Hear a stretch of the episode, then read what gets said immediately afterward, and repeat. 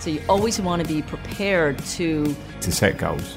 To be really disruptive. Diversity is fundamental. It is just trusting those super strengths. To recover from those failures and, and learn from them. Humility looks like the softest word, but it's kind of the hardest. We ourselves are in beta mode. Life goes on. Sporting Edge, inside the mind of champions.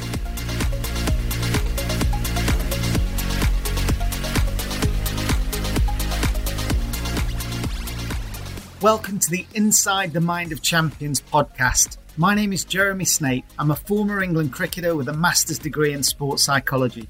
Since retiring, I've been fortunate to work with and interview some of the world's most successful thinkers and performers, and I'm passionate about translating their habits and routines into practical strategies to help you become more successful. In each episode, I'll be dissecting a common performance challenge to help you improve your mindset, your leadership, and your team performance. To me, our mindset is the next frontier, so let's find out why.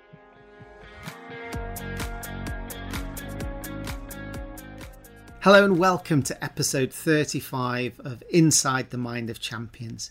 It's been such an uplifting week for sport for us here in the U K, with England smashing Ukraine four nil, and they look like favourites to go all the way. That's a very strange position for an England football supporter, because we're usually proud to have a courageous group that have tried hard but not quite achieved. But Gareth Southgate has done something slowly but surely, and he's weaved his magic uh, into this group of players. They've developed a fearless mindset, a respectful team culture, and he's got that guiding purpose of making the country smile after what can only be described as a, a brutal eighteen months with COVID restrictions. So we thank him greatly for that. Well, I think we can all safely say that uh, we've done more than smiled, and to see Gareth's team get through, we're really excited to see what they can do in this next week. And there's also been England cricket wins against Sri Lanka. The Lions are about to kick off, and we've also had some brilliant Wimbledon action as well, as well as Max Verstappen winning the Grand Prix.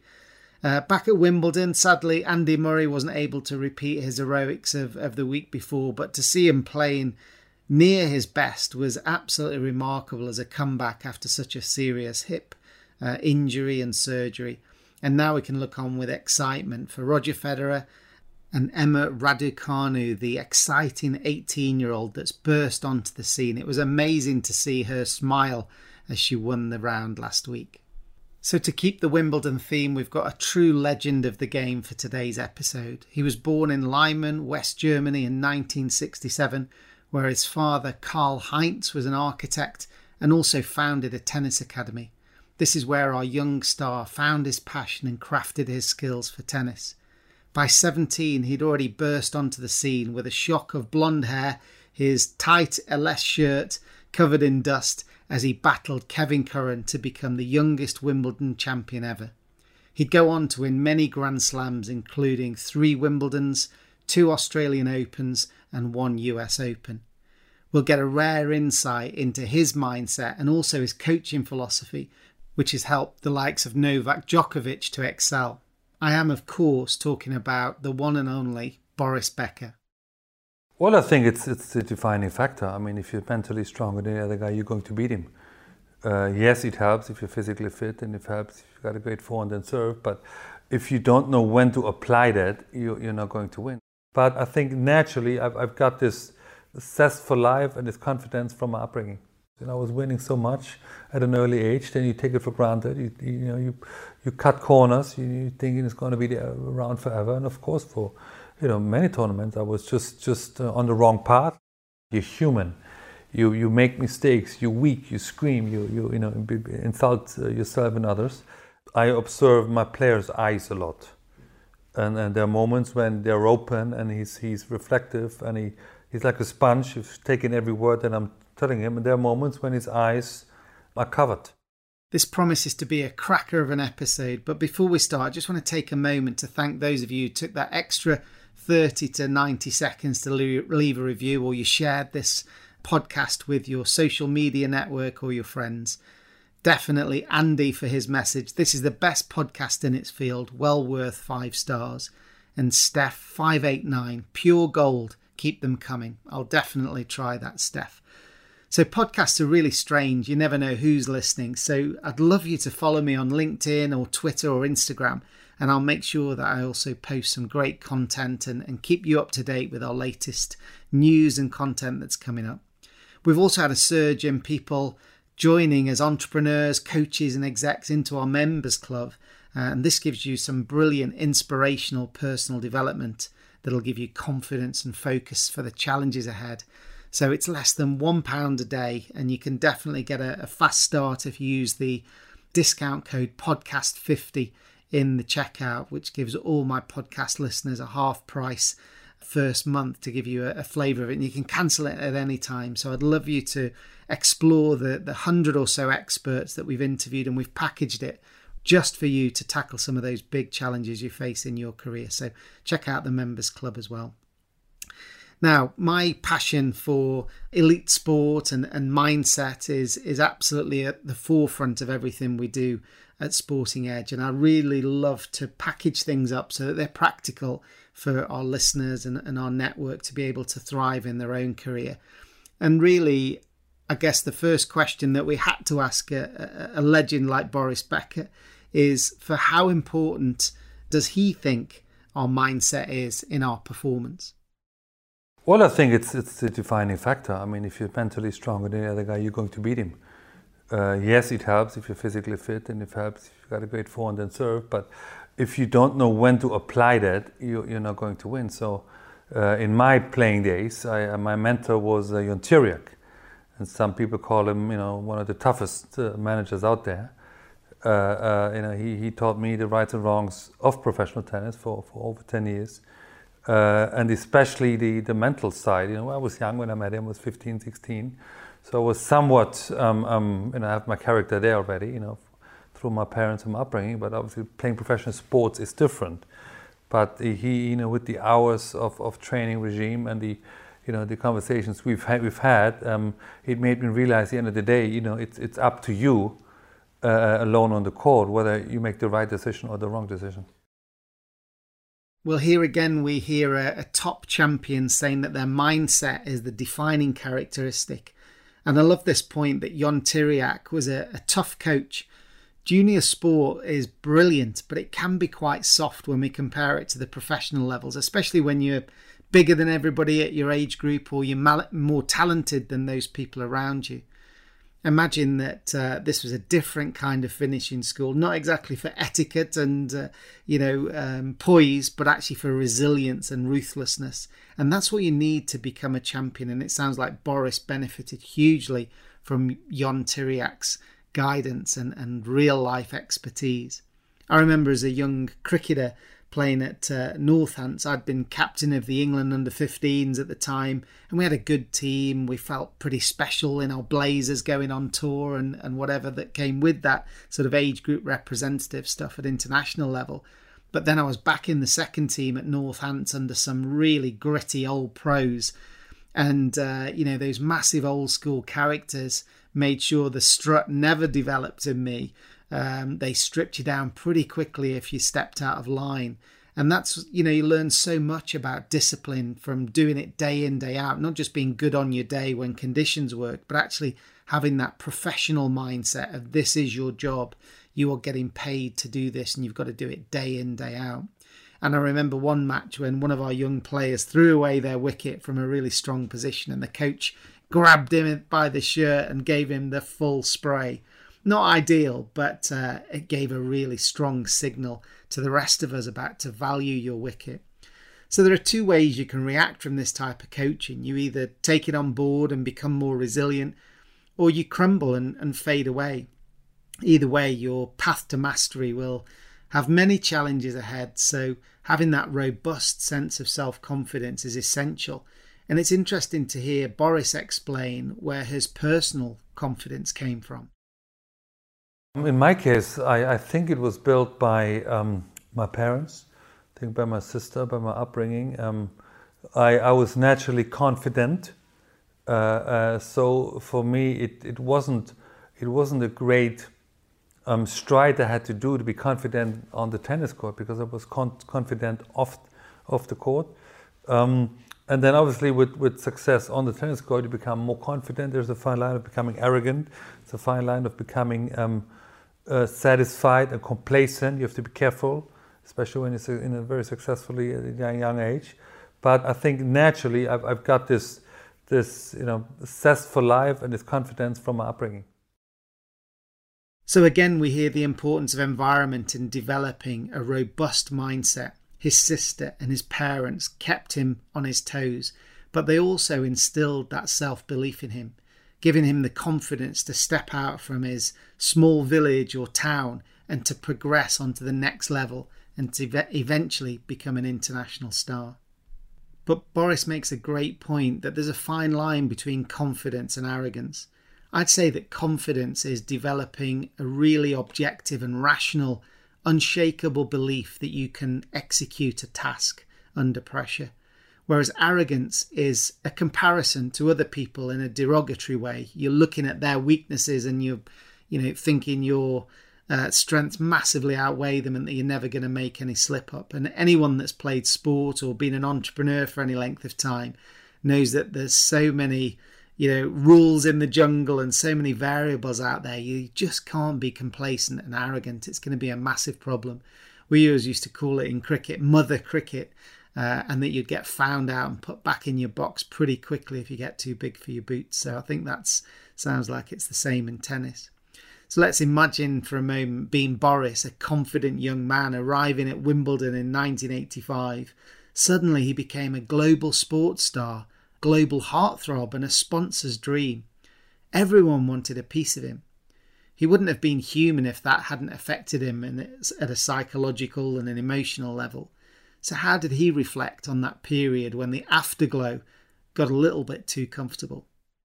So of course, you know, I was winning so much at an early age, then you take it for granted. You, you know, you you cut corners. You, you're thinking it's going to be around forever, and of course for, you know, many tournaments I was just just uh, on the wrong path, and then I, I lost, or you could see it. I was frustrated. I, I, I screamed at people, but I think it's uh, um, I was able to come back though to my origin, to my my you know character traits, uh, uh, and, and that that helped me having then you know a successful fifteen-year career. But I had moments when when it wasn't there, of course. There's a powerful insight here, which you only get to hear from champions that have been able to sustain their success over the long term, because the majority that make this mistake early crash and burn and never recover. But Boris felt like he'd made it. He thought like it was easy and he could coast and enjoy the trappings of success. But the sad news is that your opponents are always watching you. They're always studying you and they can see the weaknesses and they're going to exploit them. This combined with your comfortable life means you lose some of that striving and sacrifice that helped you to get there. You start to lose. You start to lose face. You don't look quite so cool and you start to get frustrated with everyone around you, including yourself, and you realise the mistake that you've made. This comes partly as how we celebrate success as a destination. I honestly think we've got to reframe our perspective sometimes on success. Of course, we want champions, we want number ones, we want the outcomes, and there's only one team or star that can lift the trophy. But does that mean that everyone else is a failure? If that was the case, Wimbledon would be full of over two hundred losers. So who's going to tell Serena and Andy Murray that? Instead, for me, success is all about the challenge, the striving, the quest to be the very best we can be on each day. Can we stay hungry when we feel on top of our game? Can we stay humble when the press are praising us? Can we stay grounded when everyone else is putting us on a pedestal? This is the human condition, the human challenge, and we see it played out so transparently through elite sport. Boris experienced turbulence for sure, but his self-awareness and reconnecting with his foundations was the key. Those consistent disciplines, those brilliant basics will always deliver high performance. We have to stay close to them, even when our heads are in the cloud and everybody wants a piece of us. Being able to accelerate our confidence and self-awareness is simply a game changer, whether you're in business or sport. And that's why at Sporting Edge, we've created our Members Club, which is a pioneering approach to fast-track your mindset, leadership and career success. If you haven't taken a look yet, Come and see why hundreds of entrepreneurs and coaches and execs are raving about it.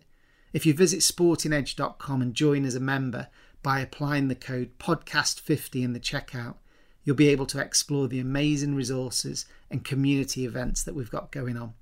Here's a little bit more about what's included. During times of uncertainty and pressure, your mindset will be the key to your success. Sporting Edge members have unlimited personal access to hundreds of video insights and performance strategies to accelerate their personal and professional success. This is your chance to get powerful weekly micro lessons from the world's best thinkers and performers from elite sport. You'll be able to connect with a global network of entrepreneurs, coaches, and senior executives on webinars, discussion forums, and events. Become a Sporting Edge member and get access to the world's best coaches on demand. For more information, visit w w w dot sporting edge dot com or email hello at sporting edge dot com. As well as being a champion himself, Boris also coached world number one Novak Djokovic for a number of years. So given this wider perspective, when we asked Boris if there was a set recipe for success in tennis, his answer raised an interesting point. It's a combination of things. Uh, you know, it starts with with your mind, I believe. You know, with, with your you know, mind, body, and soul really go hand in hand. It helps if you have a big serve. It helps if you have a great footwork. It helps if you have the, you know, the ability um, to, you know, thrive under pressure. It it, it helps if you um, are driven. Not not uh, not being satisfied with one Wimbledon, but you want to win three or five, you know, a number of things. And I was, you know, thinking thinking the other day, it really doesn't matter where you're from, because if you think of, of you know where Novak is from, he's from war-torn Serbia and he had to leave the country at an early age because he couldn't practice much with anybody, so he went to Germany uh, in order to have better practice partners and abilities and indoor courts and all that. Where Roger Federer comes from a pretty wealthy background in, in beautiful neutral Switzerland. He didn't have to go anywhere, but their character trait is very similar. So it doesn't matter where you come from, Switzerland or from Serbia, if you have a similar character, you're going to make it. Uh, Andy Murray, for example, had to go uh, all the way to Spain at fifteen because he didn't find the practice uh, possibilities or, or the coaching or whatever have you, not in the U K, but he learned it in Spain. So. And it, it, it tells me it really doesn't matter uh, what, what your passport says. It's about your character, and, and if, you, if you're a winner, you're going to find a way to get it. Your passport is not important. That's such a good line. They've all had contrasting routes, trajectories and journeys to the top for Federer, Nadal, Djokovic and Murray, but they've all found the same way to make it. Their common attribute has to be their mindset. Each one of them found the hunger to keep testing themselves, to keep taking feedback on board and improving continually. That's the key. When you think you've made it, you're done. Each of these legends strives for new goals every year, and that's what keeps them fresh and helps them to come back from such significant injuries. Look at Andy Murray over the last week. He's had half a hip running around like he was twenty-five again. So for each of these champions, this relentless quest for mastery needs fuel. They have to find something deep inside themselves that helps them to get through the adversity and to sacrifice continually. They'll have had many days when they feel tired, sore, and they don't want to do it. But having the ability to tap into their emotions is absolutely critical. If we were droids and just running on, you know, fumes like robots, that wouldn't work and it wouldn't last very long. But as Boris now explains, being able to manage our emotions is a critical skill to master, even before we meet our opponent across the net. Well, I think combination of things. You know, when things are not, not going well, you're naturally frustrated and you, you want to, you know, um, bite your tongue, but sometimes you can't. You're human. You you make mistakes. You're weak. You scream. You you you know insult yourself and others. Um, Hopefully, the older you get, the less you do it. But it's a natural reaction to to a frustrating moment. Um, and if it gets overboard, you know, in, my, in tennis in cases, you get fined, you get penalties, you get you get banned. So then then uh, then you learn it. But uh, uh, you know, again, I want to um, I want to underline emotions are very important for a successful sportsman. You know, without emotions, you can't win.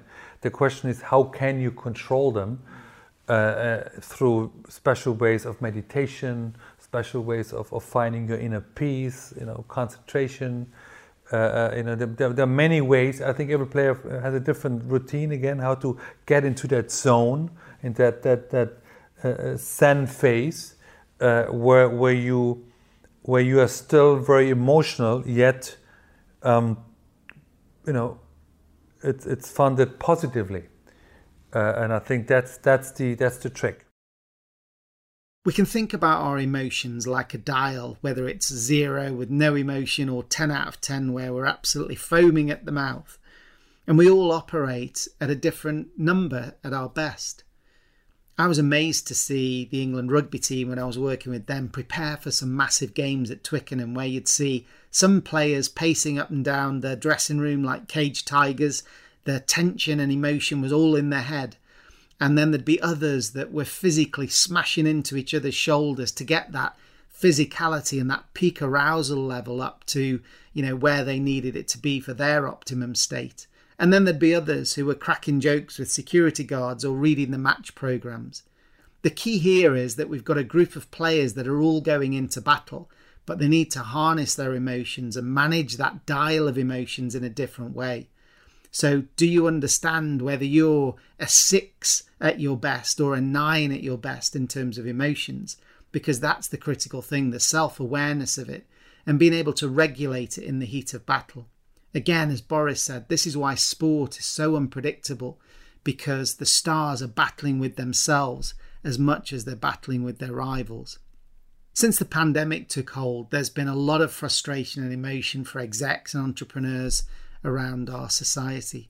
If you're listening and you're feeling locked into that mindset where the world's against you, remember that even the best in the world get frustrated because they want things to be easier or or different, or to have turned out, you know, differently. They have injuries and setbacks along the way, but they're able to reframe things faster than the majority of us because they've got these mental skills. And they know that anything else will be a waste of their vital time and energy in, you know, helping them get back to full fitness or helping them to create a proactive strategy to get back to their best. Being able to reframe things and think like a C E O of your own business is a great way to think about this. We kick away some of that victim mindset, which builds up our anger and emotion and frustration, and it forces us to take control. What will the next choice be about our exercise, our diet, those difficult phone calls that we've got to make, those sales activities that we've got to put in place, or some of those big decisions that we've been procrastinating around for months? When we have the courage and focus to take accountability for those actions and we use our emotions to get us into action, then that's absolutely pivotal in driving our performance forward. And this is the battle. The battle is with ourselves. Lots of our anger and frustration comes through our fear. A fear of not being good enough, a fear of being humiliated, a fear of being rejected, or even a fear of being successful. As Boris now explains, the people who manage themselves brilliantly have found something pretty special, and he's got a great analogy to share with us. I've seen a lot of talented tennis players in the practice courts, in the early rounds, on, on side courts. Once they step on center court, they fail. And, and, uh, and obviously there are deeper issues why, why that happens. But, you know, uh, again, they have some talents that are important on a practice court, but I think they don't possess the most important talents. That's that's um, controlling your mind and controlling your, your mental strength of overcoming, uh, you know, your fear. Um, uh, so, uh, you know, in tennis it's, it's quite evident. You know, the ones that, that get it stay on top for quite a long time. You know, Novak has been number one three of the last four years. You know, Nadal was number one for a couple of years. Federer was number one for many years before that, because they found that golden door for themselves, and then uh, uh, you know, find a way to repeat that. Uh, uh, if it would be so easy, a lot more people would walk through the golden door. The golden door leads to a place where we are confident, we have self-acceptance, and we can play instinctively without the baggage of our insecurities and the judgment of others. It sounds like an amazing place to be, and I hope this episode has helped you to take a step closer to your own golden door. So that's a beautiful visual representation of that confident Zen-like space to draw us closer to our personal mastery. But let's listen to Boris's coaching philosophy and experiences now of working with Novak Djokovic. Imagine the tension and the pressure leading up to a big tournament. Coaches almost take on this role of being like a performance detective, looking for clues in the way their player looks at things, behaves, you know, that those micro mannerisms that are all so important, and that helps our, our interventions to be shaped live in the moment. Boris gives us a great insight into how this happens in practice. There are certain moments when when your player is um, ready to listen. There are moments when your player is ready to work. And there are moments when you, you better shut up because the player just doesn't, is not ready for it at the moment. So it's a, it's a learning curve. It's a fine line of when to say what. I think timing is very important. Uh, uh, there are moments when I want to speak to him the night before.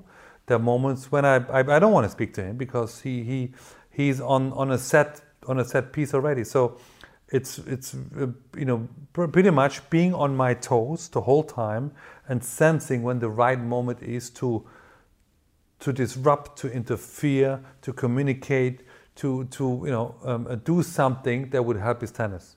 You never know when they come. You know, you, I'm, I'm ready. I'm ready all the time uh, for the conversation. It comes in the practice, it comes after the practice, it comes just before. Whenever he feels um, he's ready to talk. Uh, uh, uh, on the other side, um, there are moments when he doesn't feel he's ready and I still talk to him because I want to challenge him. So it's a it's a constant battle of, of you know, who's ready for what.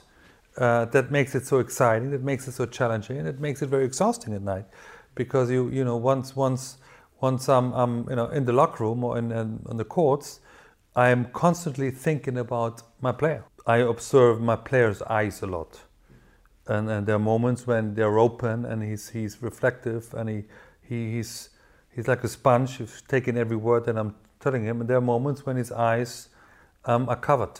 And I can see the fear, and I can see the frustration, and I can see the indecisiveness that he has. And then it, you know, it, it's up to me to, to come up with something that, that you know, gives him a, a clar- clarity of mind. Uh, and and you know, the better you know a player, the more often you can apply that, because you know you work from experience. You know what works and doesn't work, and when it works. So the coach isn't there just to blow smoke up the player's arse and to tell them that they're the best in the world. Boris speaks about the importance of knowing when to disrupt and when to challenge. Coaches need great self-awareness here too. Are they disrupting to prove that they are important in this relationship, or even prove that their theory is right? Or are they disrupting for the good of the player? These high-stakes relationships have to be based on trust and a selfless focus on what's right at that particular moment in time. In the elite tennis world, there's a dynamic and diverse team of experts. Each one has been handpicked for their contribution to the individual star's game. The dynamics and the social chemistry between the physio, the yoga instructor, the hitting coach, and the technical coach, not to mention the parents, the partners, and the agents, play an absolutely critical role in getting that balance right. As Boris now explains, getting this climate of support and challenge right is another key consideration for creating a world-class environment around the player. It's very important that we have different point of views, that we have a, a healthy uh, a healthy way of, of um, um, discussions, of, of uh, uh, you know, talking to one another. I think uh, uh, it would be extremely um, boring and, and, and not helping the cause if everybody agrees to everything that we all say. We have disagreements of, of you know, some of the work that uh, each of us are doing, and and I think there's a there's a constant um, challenge of, of you know who is better at their field, which is great. I think Novak, Novak benefits from that. Um, uh, uh, you know, at the end of the day, you, you also you know, have your opinion about you know, the serve and the forehand, the nutrition and the sleeping habits and everything. So you um, uh, want to communicate that within your team and, and sees who, who comes up with the best argument. So the last thing we need if we want to be the world's best performer is an echo chamber where everyone's saying the same thing. That's meaning that we're not bringing in fresh thinking and we're not challenging some of the old assumptions that have got us to this point.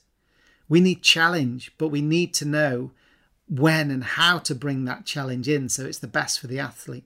I'm sure there are hundreds of meetings that go on each year behind the scenes to track the physical preparation, the sleep, the travel, Uh, the commercial schedule, and that's without even starting to think about all those family and personal commitments that the athlete needs to balance as well. This is a non-stop roadshow, and the player needs to feel like they've got just the right balance of structure and freedom to help them to play in their optimum mental game. So that wraps up our mastermind session with the one and only Boris Becker. I've absolutely loved looking back at our interview with Boris, and I hope you have too. There's a real sense of optimism in the air in the U K at the moment, as I mentioned at the beginning, with some amazing sport and the release of some of the COVID restrictions coming soon. I really hope that we can navigate those stages safely. Wherever you're listening in from, please do share a link to this episode with your sports mad mates. And if you can take thirty seconds to leave a review or a rating, that would be absolutely magic. Do link in with me on social media, whether it's on Twitter or LinkedIn, and I'll definitely answer any questions that you've got there. I love to hear from you, so please do send me a message. And if you want to find out more about that members club, then remember to use the code podcast fifty in the checkout and you'll get that special price for your first month. Anyway, let's uh, all listen to Boris's message about our mindset being critical and to try and play without fear and to not get complacent, and to absolutely maximise our talent. I think there's some brilliant takeaway messages for us. So thanks again for listening to this episode. Look after your mindset and the people around you. And until next time, good luck. Thanks for listening to this episode of Inside the Mind of Champions. Connect with Jeremy's LinkedIn, Twitter and Instagram links in today's show notes to receive the latest insights from his work. If you'd like to get access to Sporting Edge's digital library or book Jeremy for a conference speech or webinar, then please visit w w w dot sporting edge dot com or email hello at sporting edge dot com.